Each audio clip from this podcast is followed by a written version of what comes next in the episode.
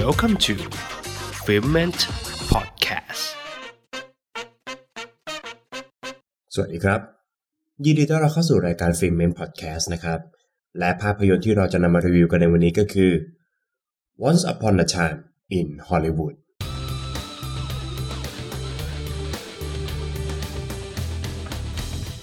เรื่องราวของริกดาวตันนะครับนักแสดงที่กำลังอยู่ในช่วงขาลงของอาชีพ และกำลังพยายามขวายคว้าหาโอกาสในการกลับมาเป็นนักแสดงหัวแถวอีกครั้งนะครับ ริกดาวตันใช้ชีวิตอยู่กับคลิฟบูธครับ สตันแมนและก็เพื่อนสนิทของเขา ในญาติเดียวกันกับผู้กำกับภาพยนตร์มากฝีมืออย่างโรมันโปลันสกี้ และภรรยาสุดสวยของเขาอย่างชารอนเทส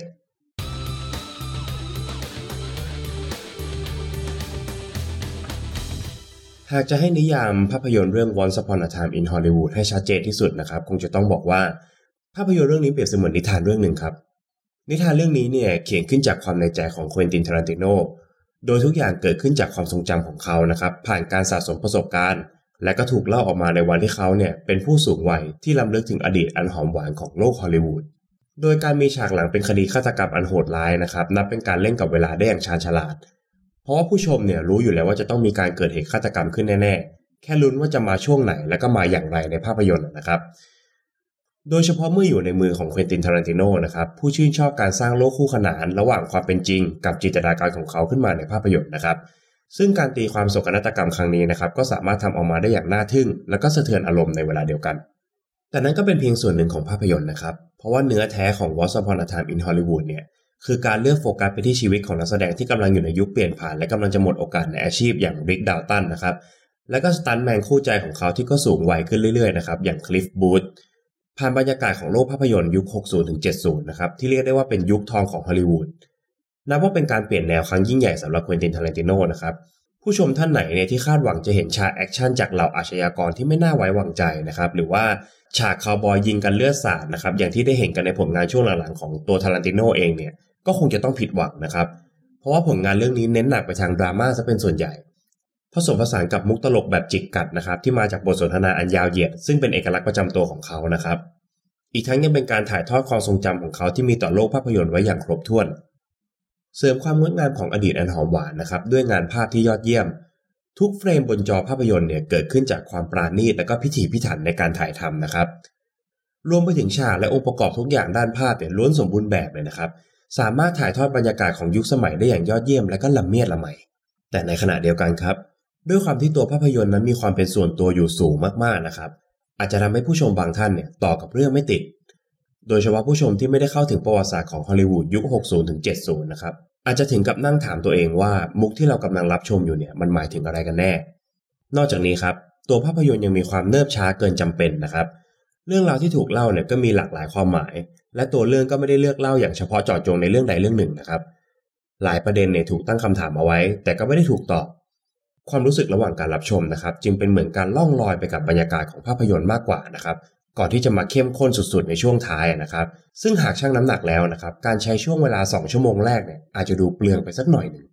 โดยสรุปแล้วนะครับ ภาพยนตร์เรื่อง Once Upon a Time in Hollywood เนี่ย เป็นภาพยนตร์สำหรับผู้ที่อยากล้ำลึกอดีตของโลกฮอลลีวูด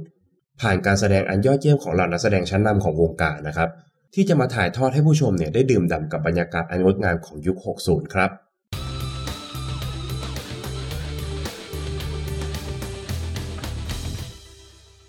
ประเด็นตกผลึกสำหรับภาพยนตร์เรื่อง Once Upon a Time in Hollywood นะครับมีการเปิดเผยเนื้อหาสำคัญขั้นรุนแรงนะครับ หากผู้ฟังท่านไหนเนี่ยยังไม่ได้รับชม ก็ขอให้ข้ามไปก่อนนะครับ Spoiler Alert โดยประเด็นตกผลึกที่ผมอยากจะชวนผู้ฟังทุกท่านมาคุยกันในวันนี้ก็คือ โลกคู่ขนานและการเยียวยาแผลใจของเควนตินทารันติโน ในโลกแห่งความเป็นจริงนะครับ เหยื่อสาวผู้เคราะห์ร้ายอย่างชารอนเทตเนี่ยถูกฆาตกรรมอย่างทารุณนะครับ ด้วยการถูกจ้วงแทงกว่า 14 แผลขณะที่ตั้งครรภ์ได้ 8 เดือน อีกทั้งคนร้ายยังกรีดหน้าท้องของเธอ ใช้ไม้ทุบเข้าที่ศีรษะจนเสียชีวิต และนำร่างไร้วิญญาณของเธอเนี่ยมาแขวนไว้กับเพดานเพื่อประจานอีกด้วยนะครับ นอกจากคดีสะเทือนขวัญดังกล่าวแล้วเนี่ยยังมีนักแสดงอีกหลายท่านนะครับ ที่ได้รับผลกระทบจากการเปลี่ยนผ่านของยุคสมัย ไม่ว่าจะเป็นยุคภาพยนตร์ขาวดำมาเป็นยุคภาพยนตร์สี หรือว่ายุคภาพยนตร์เงียบที่เปลี่ยนมาเป็นภาพยนตร์เสียง และใน Once Upon a Time in Hollywood ครับก็พูดถึงยุคที่ภาพยนตร์คาวบอยเนี่ยเริ่มเสื่อมความนิยม หนึ่งในสิ่งที่ควินตินทารันติโนถนัดที่สุดนะครับก็คือการบอกเล่าประวัติศาสตร์ในมุมมองของเขาเองนะครับไม่ว่าจะเป็นการสังหารโหดฮิตเลอร์นะครับใน Inglourious Bastard นะครับหรือแม้กระทั่งการปลดแอกของท่าผิวสีอย่าง Django Unchained นะครับใน Once Upon a Time in Hollywood ก็เช่นเดียวกันครับแต่การบอกเล่าประวัติศาสตร์ครั้งนี้เนี่ย รียบเสมือนการเยียวยาจิตใจให้กับตัวเขาเองครับ ด้วยการย้ำเตือนสัจธรรมของชีวิตไว้หนึ่งข้อครับ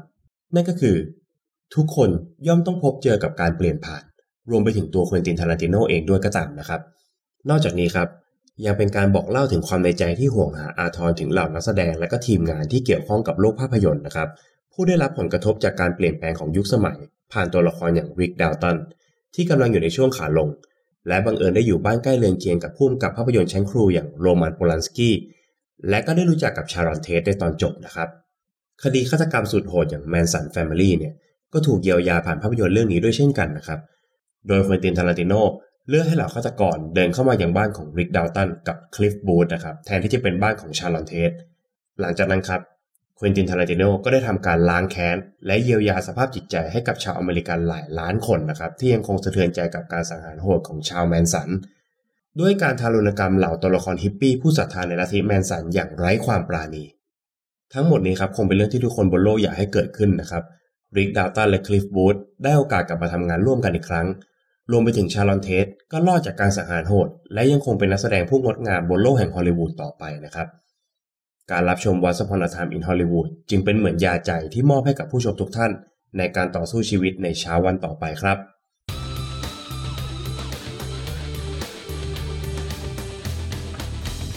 และนี่ก็คือฟิล์มเมนพอดแคสต์ใน EP นี้นะครับ กับภาพยนตร์เรื่อง Once Upon a Time in Hollywood ต้องขอฝากไว้อีกเช่นเคยนะครับสำหรับช่องทางการรับฟังนะครับ ไม่ว่าจะเป็น Apple Podcast Podbean Spotify รวมไปถึง YouTube Channel นะครับฝากผู้ฟังทุกท่านไปกดไลค์กด Subscribe กดกระดิ่งกันด้วยนะครับ สำหรับ EP หน้าเนี่ยฟิล์มเมนจะมารีวิวภาพยนตร์เรื่องอะไรก็ต้องขอให้ติดตามกันด้วยนะครับ ในวันนี้ฟิล์มเมนขอลาไปก่อน สวัสดีครับ f i l m e n t